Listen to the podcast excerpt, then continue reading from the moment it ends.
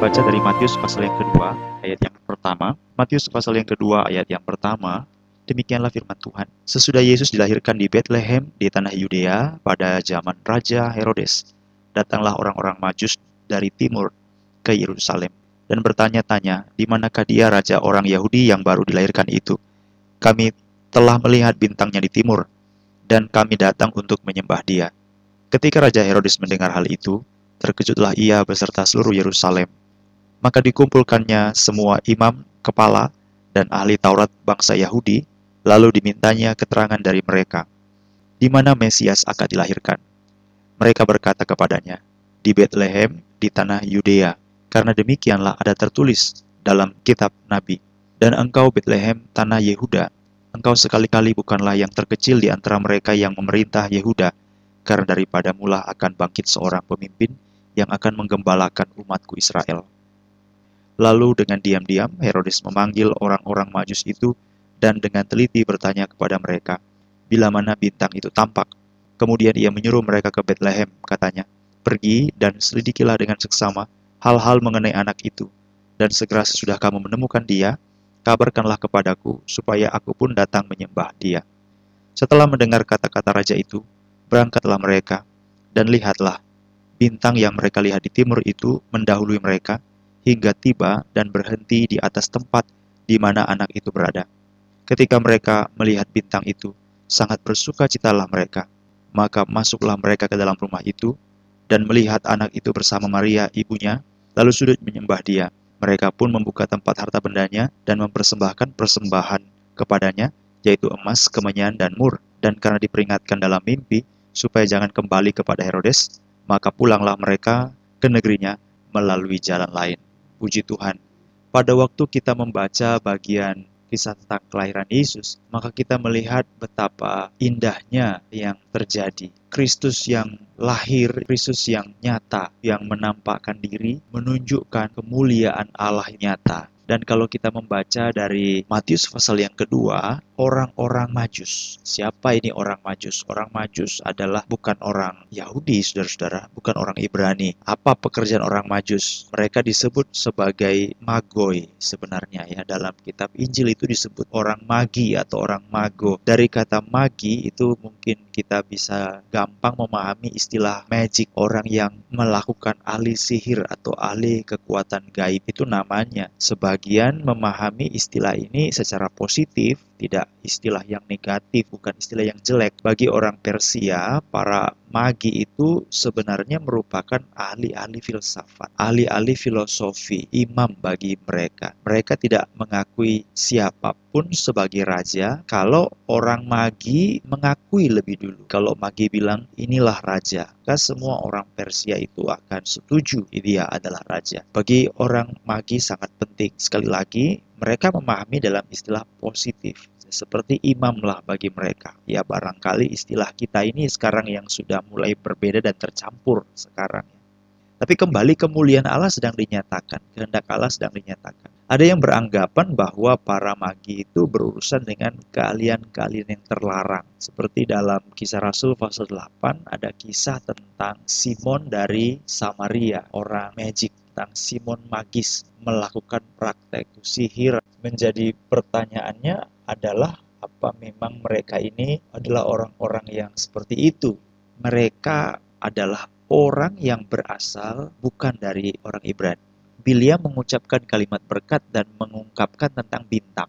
Nanti itulah yang dipakai juga sebagai referensi untuk menceritakan tentang orang Majus. Jadi barangkali ini adalah orang yang tidak sepenuhnya rohani, tetapi juga bukan semata-mata jasmani secara negatif ya. Jadi nggak usah terlalu bingung dulu tentang siapa orang Majus. Yang perlu kita renungkan pagi ini adalah bahwa mereka bukan orang Ibrani. Suatu perbandingan yang berbalik.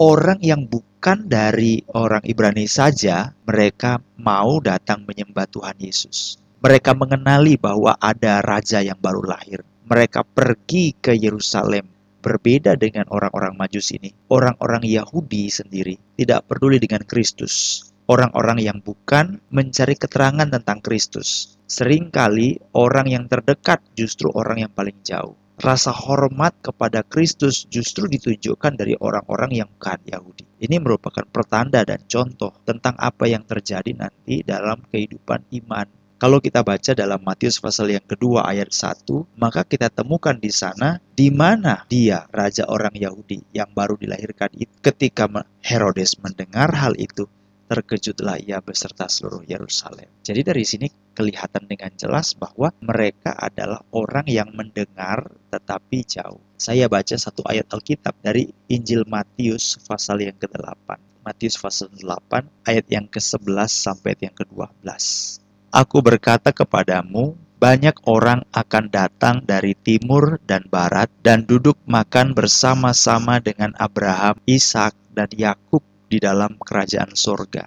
Sedangkan anak-anak kerajaan itu dicampakkan ke dalam kegelapan yang paling gelap. Di sanalah akan terdapat ratap dan kertak gigi. Saudara bisa memahami kan bahwa pada waktu firman Allah ini nunjukkan nih sama orang bahwa ada kelahiran Yesus. Tetapi siapakah yang menanggap, siapakah yang merespon, siapakah yang menampakkan diri bahwa ini adalah suatu berita yang istimewa, raja yang lahir. Apakah Herodes? Bukan. Apakah kelompok imam besar, imam kepala? Bukan. Alkitab berkata justru adalah orang Majus. Sesudah Yesus dilahirkan di Bethlehem di tanah Yudea pada zaman Raja Herodes, datanglah orang Majus dari timur ke Yerusalem. Pagi hari ini, sejauh mana kita datang untuk mencari Tuhan? Cukup jauh, sangat jauh, dan apakah waktu kita datang dan merasa bahwa kita sudah sangat jauh, lalu kita mau mengasihi, mencari Tuhan, kita sungguh menemukan Kristus, atau kita dibingungkan oleh suatu pengalaman-pengalaman dalam kehidupan dan kita menjadi sedikit putus asa, atau kita mendengar berita tentang Yesus, tapi kita tidak menanggap apa-apa. Ini suatu peristiwa yang penting untuk kita pikirkan. Siapa yang datang menyembah Dia? Ibrani 1 ayat 6 pada waktu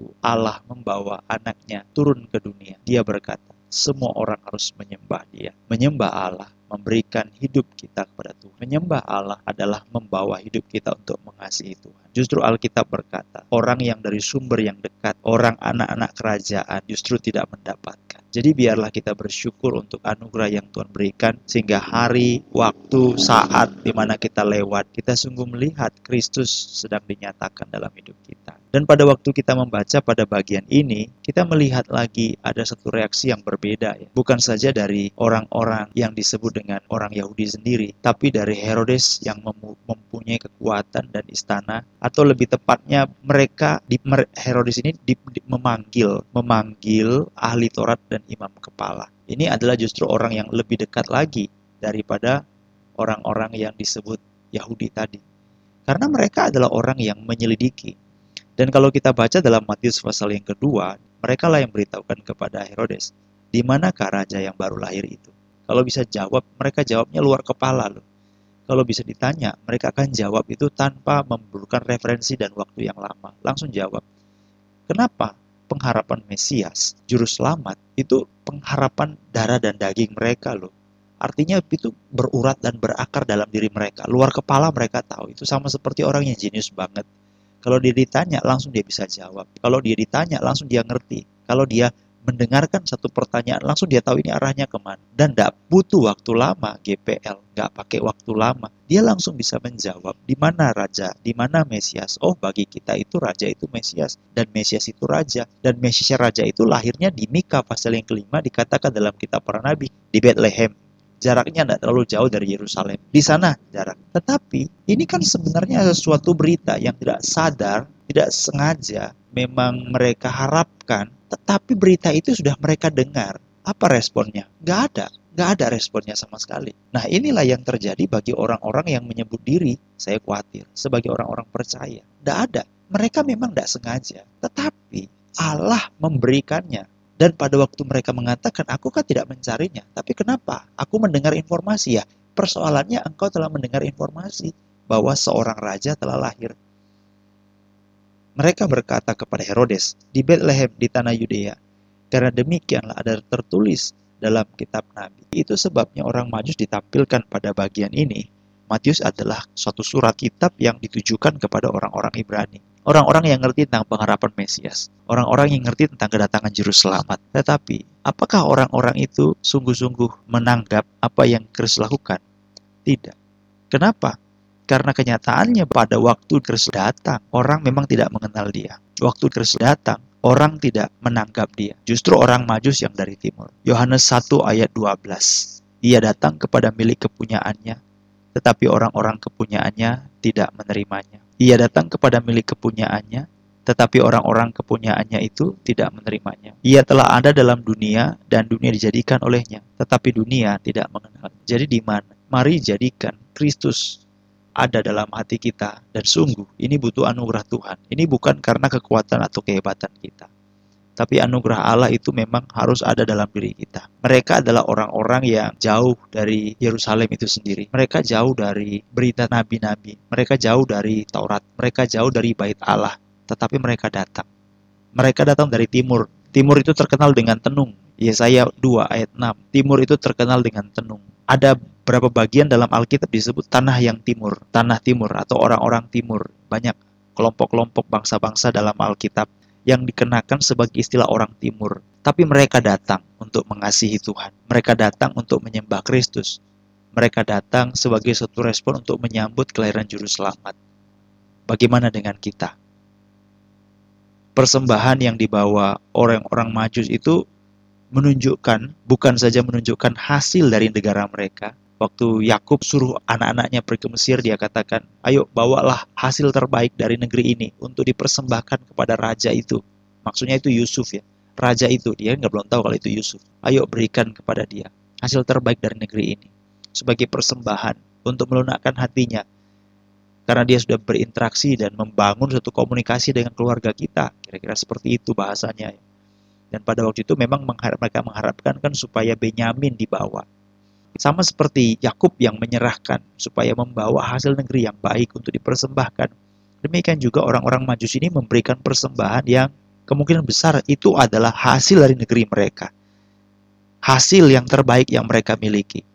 Bukan saja itu arti dari persembahan itu sebenarnya, tetapi ada juga makna yang bisa kita lihat. Mereka telah memberikan suatu penghormatan. Penghormatan yang sangat besar penghormatan karena yang terbaik dalam diri mereka mereka persembahkan penghormatan yang sangat besar sekali. Bersyukur kepada Tuhan dalam segala sesuatu. Kita melihat hal-hal yang indah yang Tuhan nyatakan berikan pada waktu kita tahu Kristus sudah hadir. Penghormatan apa yang kita bisa berikan kepada Dia? Tuhan terus tolong kita dan pimpin